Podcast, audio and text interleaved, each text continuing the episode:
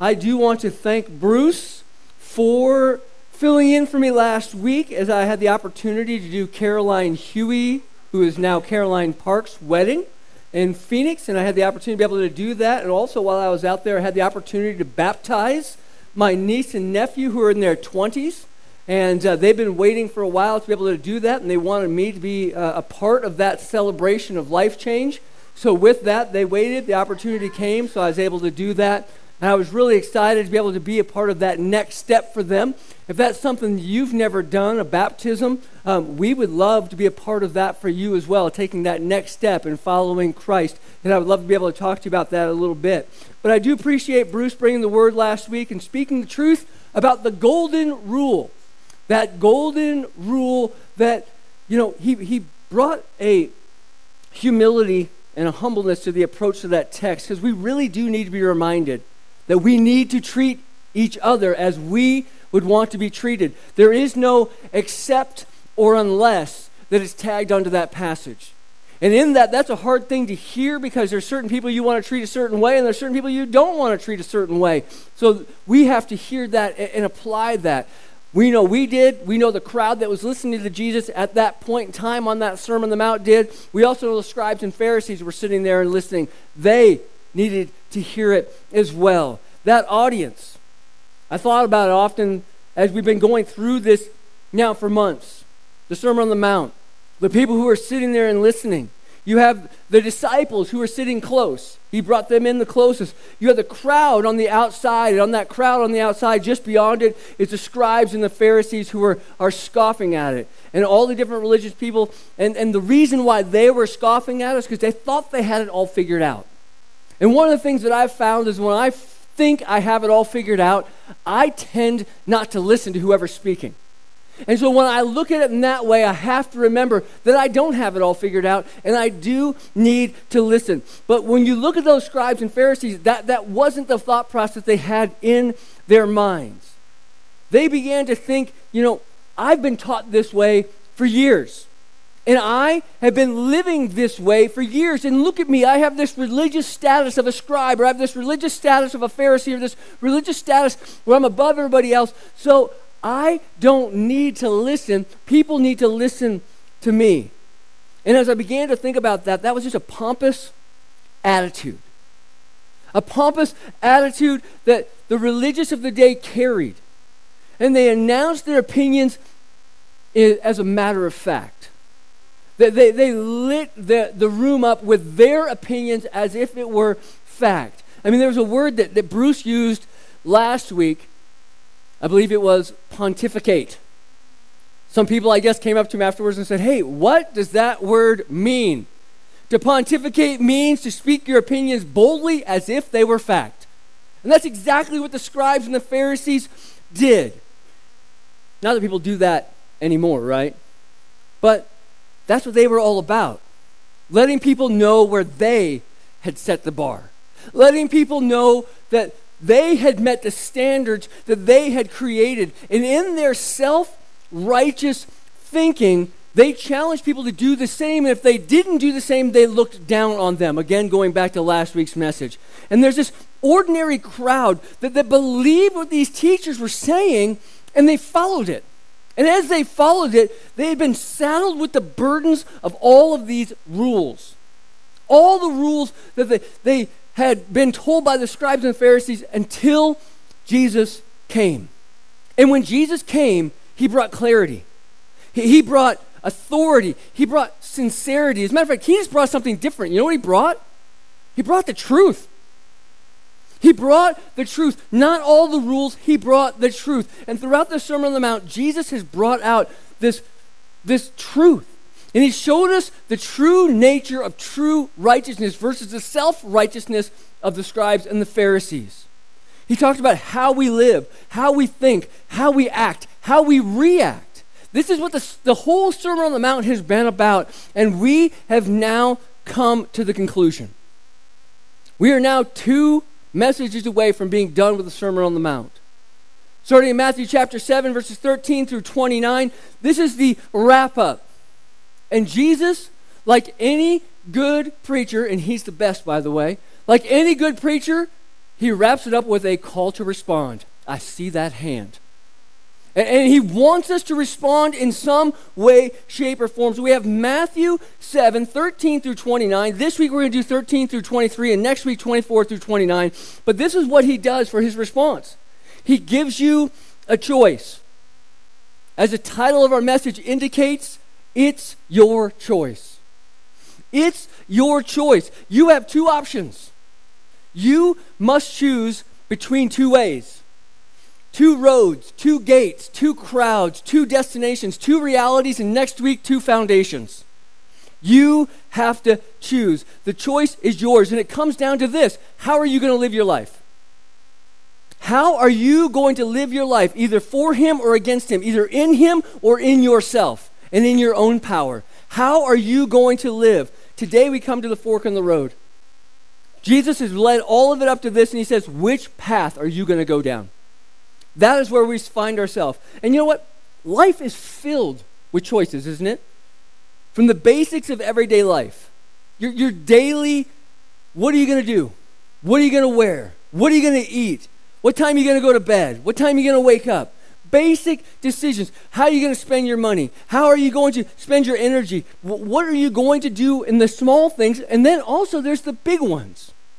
You know, some of you kids right now are thinking about where am I going to go to school? Where will I live? Who am I going to marry? What am I going to do with my life? Those are big decisions. Who and what are you going to vote for? That was a huge decision leading up to Tuesday, and then everything's quiet, right? I can't wait to watch football today without political commercials. It's going to be great. What am I going to stand for? What am I going to live for?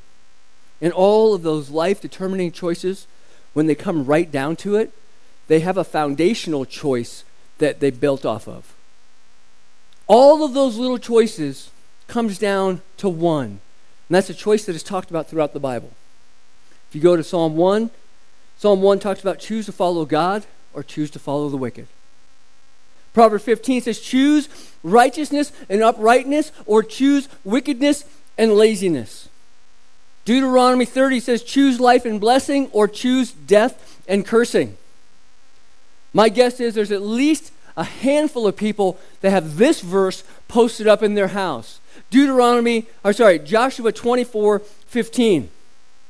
You probably have it in some sign, but it says, If it doesn't please you to worship the Lord, choose yourself today which you will worship.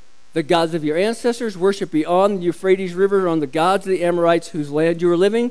As for me and my family, we will worship the Lord. As for me and my family, we will worship the Lord. You can choose between the God over everything or the gods of everything the God over everything or the gods of this world, what are you going to choose? Because it is your choice. Like these passages of the Old Testament, Matthew 7 13 through 27, it lays out a series of choices for us to make in our daily lives. But more importantly, it doesn't just affect our daily lives, it will affect your eternity. It will affect your eternity. Here's the questions four of them that I wrote down, some from this week, some for next week. Will you choose the difficult road and the narrow road and the difficult gate and the narrow gate that leads to eternal life, or will you choose the broad road and the wide gate that leads to eternal destruction? What are you going to choose? Will you choose to be aware of the wolf in sheep's clothing that want to blur the lines of that first question? That want to make it seem not so black and white? Or will you choose to have your ears tickled because being challenged to change hurts? Will you choose to make a genuine confession and follow Christ obediently, or will you make a false profession of faith so you can continue to live on your own but not really make Jesus Lord? Next week, will you build your life on the Word of God or will build your life on the things of this world? Those are the questions. If you want them simply, the question is, is where are you going eternally? Where are you going? Who is your guide? What will your life look like as a result? And would you be living that good life in Christ or not? That, that's where we find ourselves today. And, and I tell you this these are not easy questions, but they're honest questions. They're true questions. And when you try and let them soak in, you can't just take them lightly. But here's the thing we have to understand you only have two options. There is no other option. There is no other choice. You either choose God or you don't. And here in the Sermon on the Mount, after he's told you how to live, how to respond, how to act, how to react, all of those things, it comes to a climax. And the climax comes down to a question, two choices, and he demands that response. And to not choose is to choose.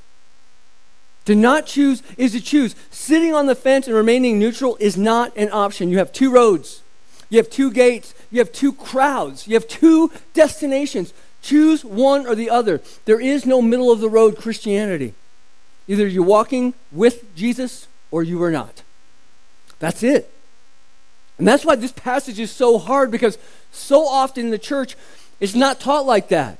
There's this, hey, take time and ponder. We don't have time to ponder. That is a blunt statement. But here is where we need to see it at. Jesus says right out in verse 13. You heard Bruce read it? Here's what he says Enter through the narrow gate. He does not say, Take time and ponder about the narrow gate. Take time and ponder about the narrow road. He says, Enter through the narrow gate. Why? Well, it says it next. For the gate is wide and the road is broad that leads to destruction, and there are many. Underline that word many many who go through it. How narrow is the gate, verse 14, and difficult the road that leads to life, and few, underline that, find it. See, our first choice comes to the narrow gate, the narrow road that follows, or the broad gate and the broad road that follows. That is your choice, and the road you are on will determine your destination. The road you're on will determine your destination. So let's take a look at these two roads the broad road, that broad gate. It is wide open. That's the word, what the word broad means. Wide open. Anything goes. You can do anything you like. You can live any way you want. You call the shots, you make the rules.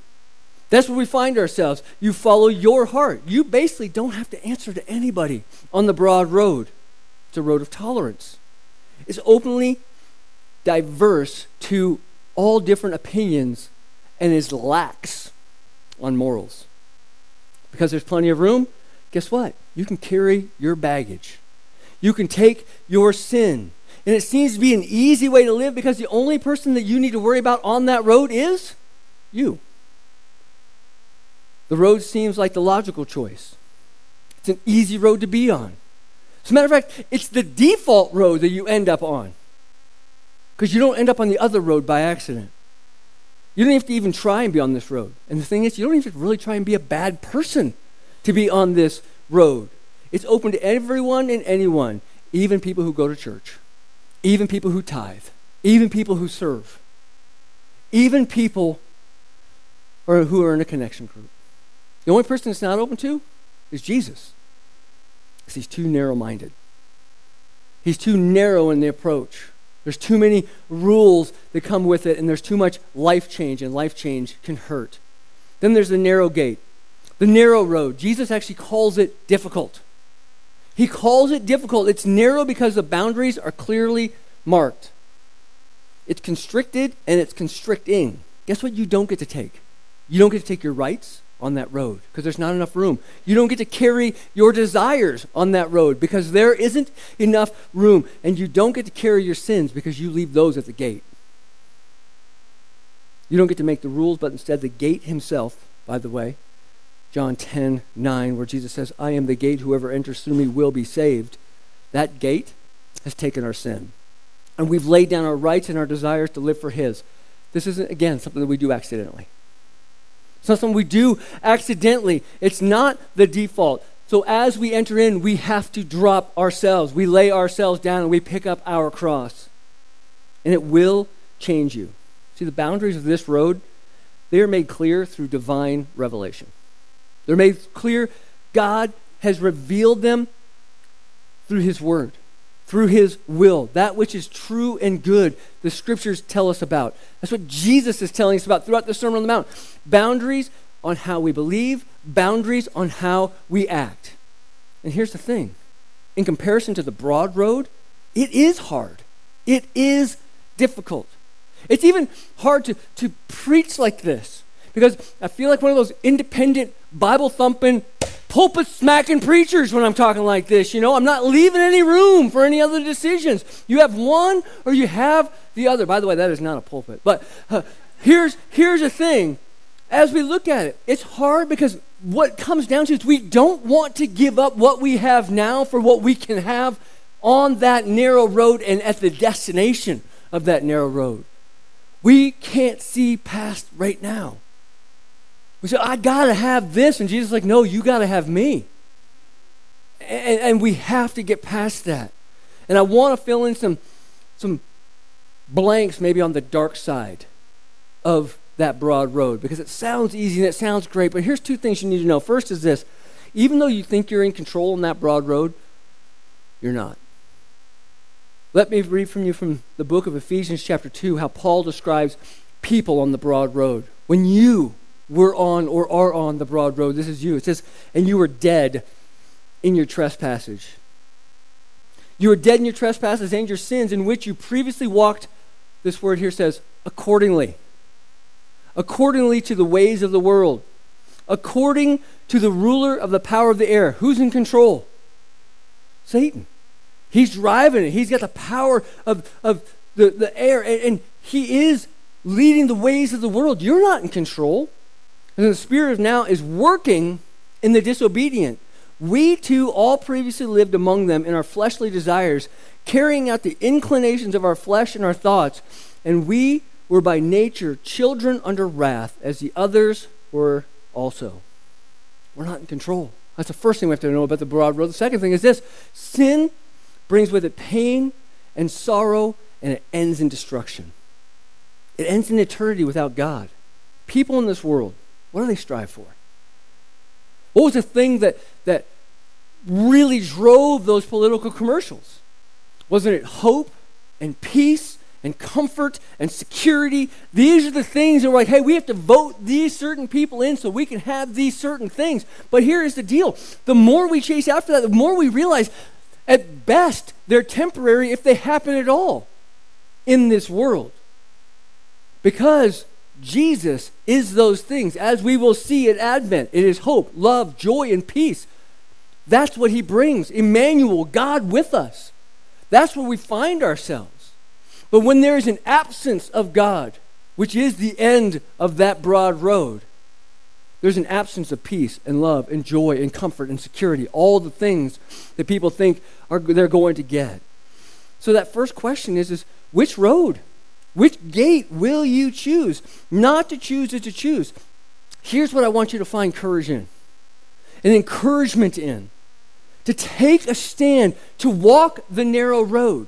There is a quote that has been attributed to multiple different people. One that has been given to you is an African pastor in Zimbabwe who was martyred shortly after he penned these words. I just want to read them to you. Because either him or anybody else who wrote it, it's a challenge for us. I am a part of the fellowship of the unashamed. I have Holy Spirit power. The die has been cast. I have stepped over the line. The decision has been made. I am a disciple of His. I won't look back, let up, slow down, back away, or be still.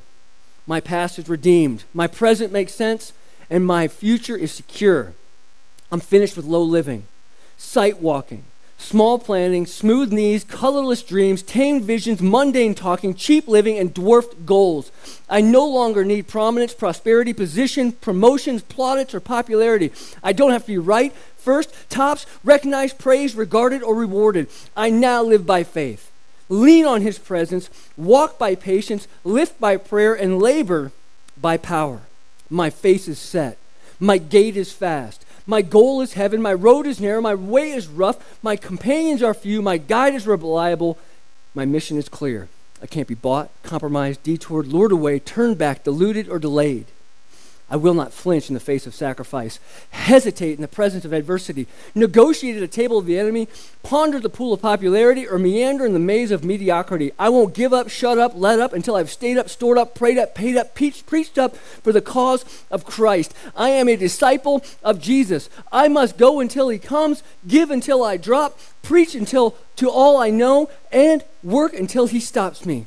And when he comes for his own, he will have no problem recognizing me because my banner will be clear. That I read, and it gave me goosebumps for the 15th time this week. Like, I can't wait to get to that part because what if every Christian held to that creed? What if every person who called themselves a believer said exactly those words and lived it? Instead of taking the easy way, instead of taking the cheap way, instead of taking the lazy way to serve God. What if? See, that is the gate and the road, but we haven't even looked at the destination. The two choices for the destination. See, we're all going to end up somewhere. You might as well end up there on purpose, right? All roads lead somewhere. In this case, Jesus makes it very clear. Narrow road leads to heaven narrow gate is the way there. Broad road and broad gate, they lead to hell. Heaven and hell. No matter what you may think, or no matter what you may want to think, there is a heaven and there is a hell. We've tried to erase that too often in our, in our casual Christianity, but the truth of the matter is there is a heaven and there is a hell. Heaven is eternal life in fellowship with God. Hell, as Jesus uses, is destruction. And by destruction, he does not mean annihilation, which means when you die, everything's over.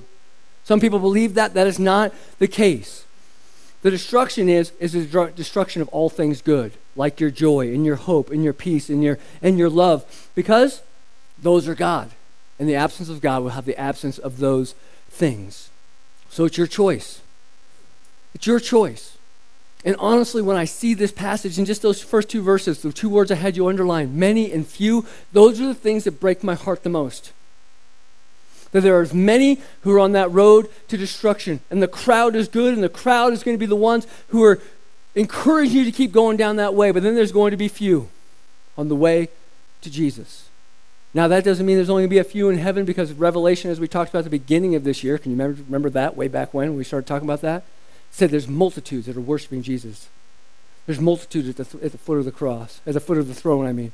And so as we see that, we have to remember there's only a few that are follow- truly following Jesus here, though. And I use the word truly following because of what Jesus says next in verse 15 through 20. So it says, Be on your guard against false prophets who come to you in sheep's clothing, but inwardly are ravaging wolves. You will recognize them by their fruit. Are grapes gathered from thorn bushes or figs from thistles? In the same way, every good tree produces good fruit, but a bad tree produces bad fruit. A good tree can't produce bad fruit, neither can a bad tree produce good fruit. Every tree that doesn't produce good fruit is cut down and thrown into the fire. So you'll recognize them by their fruit. So what Jesus has done here is he's given us a choice. He said, Who are you listening to? What voice, excuse me, what voice are you listening to?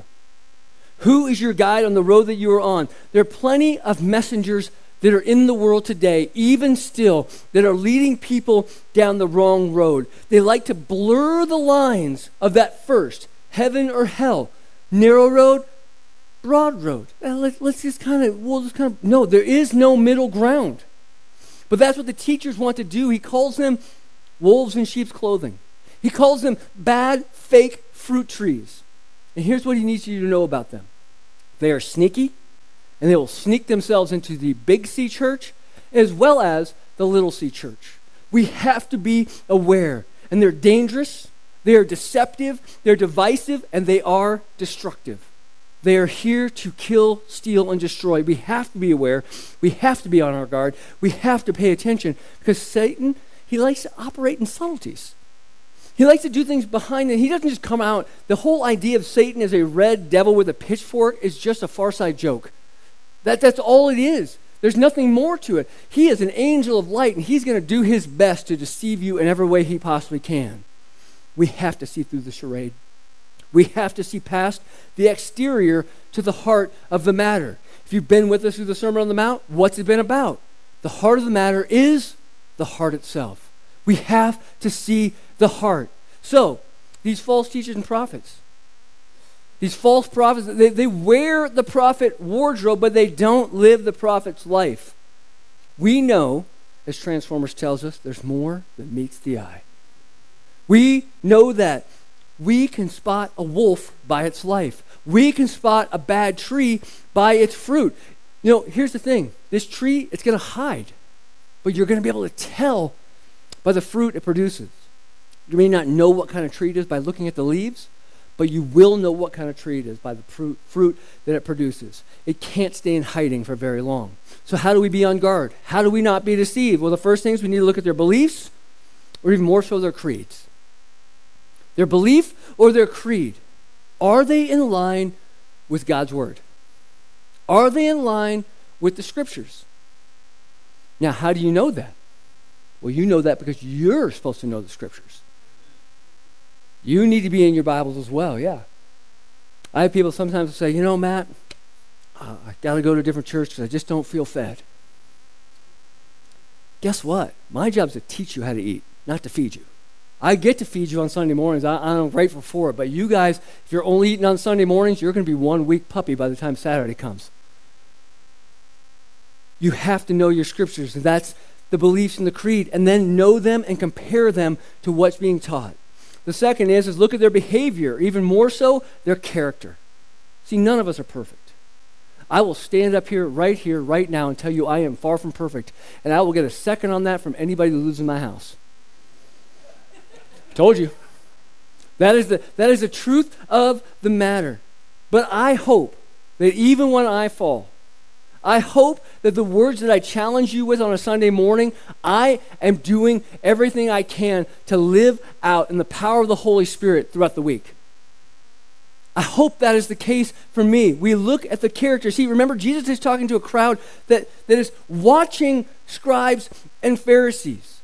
They knew how to follow the rules. Their, their rule following was literally top notch. But what about their character?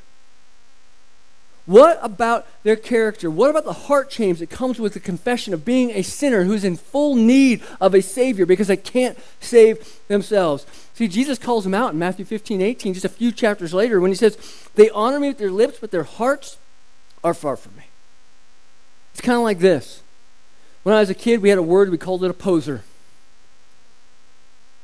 Some of you made a comment this morning. They're like, man, you look nice. I appreciate that. It's because I tucked my shirt in today. but I went into the closet and realized everything's long sleeves now, and I have to iron most of my long sleeve shirts. And I was like, oh, which one do I not have to iron? Oh, the hoedown shirt, my Western shirt, okay? Let me just tell you, wearing a Western shirt and, and wearing somewhat of boots and driving a truck and listening to some country music every once in a while, you know what that doesn't make me?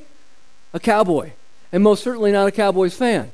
But um, that's the only dig I get today because at the end of the day, you can all make fun of me, all right? Uh, here's the thing I can act like a cowboy, I can talk like a cowboy, I can do whatever I want in that way, but until the rubber meets the road and I am one, it doesn't matter. We can act like a Christian. We can talk like a Christian. We can know the lingo. We can even dress like it on a Sunday morning. But if you don't know Jesus, and even more importantly, if he doesn't know you, it doesn't matter. That's what this passage is about. So we continue on from there. We also have to look at the fruit they bear. Don't just look at what they say they believe, look at what their belief actually produces, because role playing does not produce fruit. Role playing doesn't produce fruit, and fruit is a major indicator in so many different areas. I just wrote down a couple of them. Fruit, first of all, is a mark of genuine faith. Do you abide in Jesus? See, it's going to play itself out in our way and in our lives. John 15, 1 through 5, abide in me, and you will bear much fruit. As a matter of fact, fruit is an indicator of our walk with God. The more we abide, the more fruit we produce. Fruit is evidence of God's shaping and pruning in our lives. Because also in John 15, 1 through 5, it says, hey, he's going to cut off some of those branches, some of that baggage that we're supposed to leave at the gate, the stuff we can't take on the narrow road. He's going to be cutting those things off. It's going to hurt a little bit, yeah. But is it necessary? Absolutely, because we will bear more fruit. Fruit is also an outreach. The fruit in our lives will affect others. Fruit brings glory to God. See who I am what I do, what I give, how I serve, what I say, they're not from me. They're from Him. And all glory goes back to Him because of it. Because if it was from me, it'd be horrible. Because me on my own, I'm a horrible person. The Bible says that. See, if these are the things that are missing and the voices that are leading you, you may want to reevaluate what voice you're listening to because they're probably leading you down the wrong path. You have to look at it in that way. That brings us to our final choice of the day, and that is the two realities. Je- Jesus talks about this deception coming from false teachers trying to lead you the wrong way, but you know what also happens? We have this thing called self deception. We try and believe in ourselves that there's a real way and there is a false way. And that false way just sounds so much easier. It's kind of like that road thing. We look at it and we say, but if I can just be good enough on my own, then I don't have to listen to Jesus. The false teacher is going to tell you that. Your good works are going to get you to heaven. But the teacher is going to say you have to be saved by grace through faith. So listen to what he says next here. And again, remember the audience. Not everyone who says to me, Lord, Lord, will enter the kingdom of heaven, but the one who does the will of my Father in heaven. On that day, many will say to me, Lord, Lord, didn't we prophesy in your name and drive out demons in your name and do many miracles in your name? Then I will announce to them, I never knew you. Depart from me, you law breakers. I just want you to imagine the scene for just a second. You've come to the end of your life. You've lived your life thinking you were truly serving God. You were doing all these great things in His name, only to find out that He never knew you and He rejects you. It is scary. As a matter of fact, I wrote the word, it is terrifying. It is a terrifying thought. But the fact is, there are people in this room, there are people that are watching online, there are people sitting in churches all over Albuquerque, all over the nation, all over the world that fit into this category. Is that just hard to swallow? What does it mean? Well, it means we got to check ourselves. See, sin is deceitful, but self righteousness is the most deceptive of all sin because it gives us illusion that what we are doing is right, true, and good before God. Remember the scribes and the Pharisees. I mean, think about it. We've spoke a whole lot about them for the last handful of weeks. But most of the ways that we judge a person, they, they would meet the standards, wouldn't they? They're good people. They're kind to people. They're kind to other Israelites. They taught their children about God. They taught their children about the laws of Moses.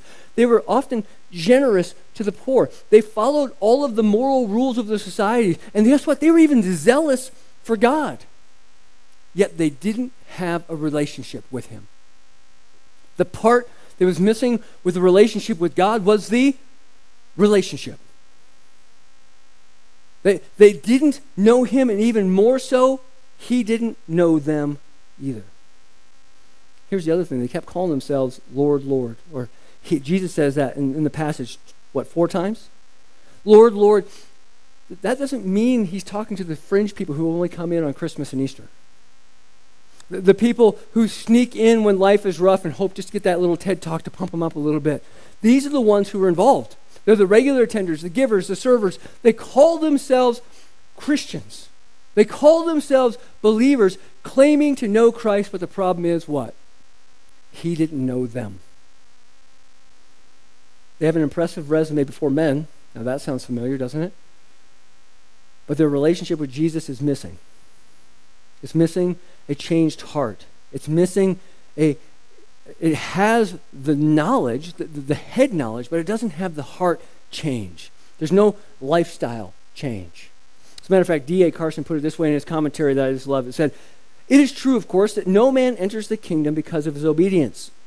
But it is equally true that no man enters the kingdom who is not obedient.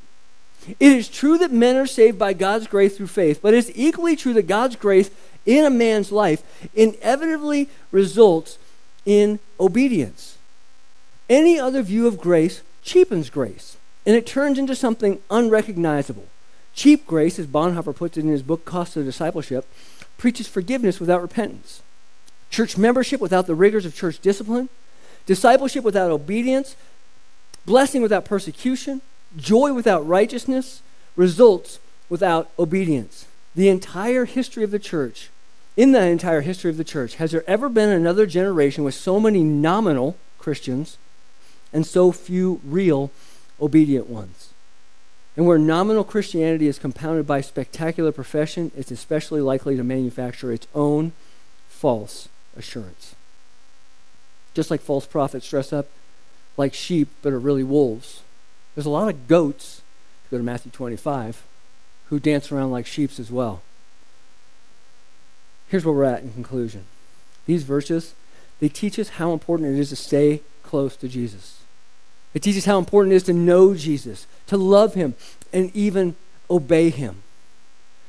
I'm going to use this word ponder, even though I don't think Jesus wants us to ponder.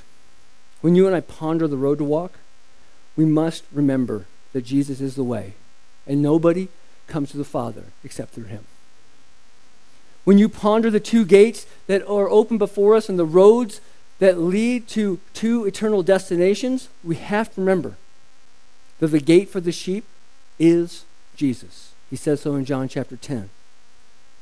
When you and I ponder the teachers that we will follow and who we can trust to, to give us the words of eternal life, we have to hear the words that Peter said to Jesus in John chapter 6 when he said this Lord, to whom will we go?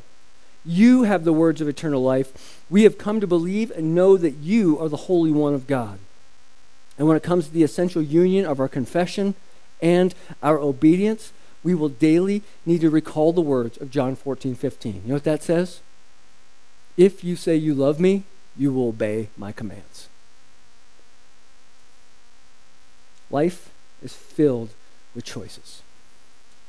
Life is filled with choices that we have to make and that we have to take. See these two words on behind the screen behind me. Choose Jesus. Choose Jesus. May we always choose Jesus. Father, thank you for today. And thank you for the way you continue to work in our lives. Thank you for the way that you bring us up off that broad road that is leading to destruction. That you yourself came were born of a virgin. You lived the perfect life. You died the substitutionary death. And you rose again on the third day to be the narrow gate to lead us to eternal life. God, we're thankful for that. We're thankful you've taken these graves and turn them into gardens. This place with no life to life abundant. And God, if there's somebody in here who has never chosen your son, who's never been led to that place of making that statement of repentance, to profess with their mouth that Jesus is Lord, which means the one in control, and that, that you raised him from the dead, that we might be saved. God, today is that day. If there's people that have not taken that next step in baptism, that is a physical profession of that faith, to say, I once was dead, I'm buried with Jesus, and I rose again. God, may today be the day we make that decision, we make that plan to stand in front of friends and family and say, I am different. God, may we not focus on this cheap idea of grace, this lazy way of serving you. The God, that we step up and we stand out for you. May that be the challenge we hear today as you work in our hearts and you work in our lives. We pray it in your name. Amen.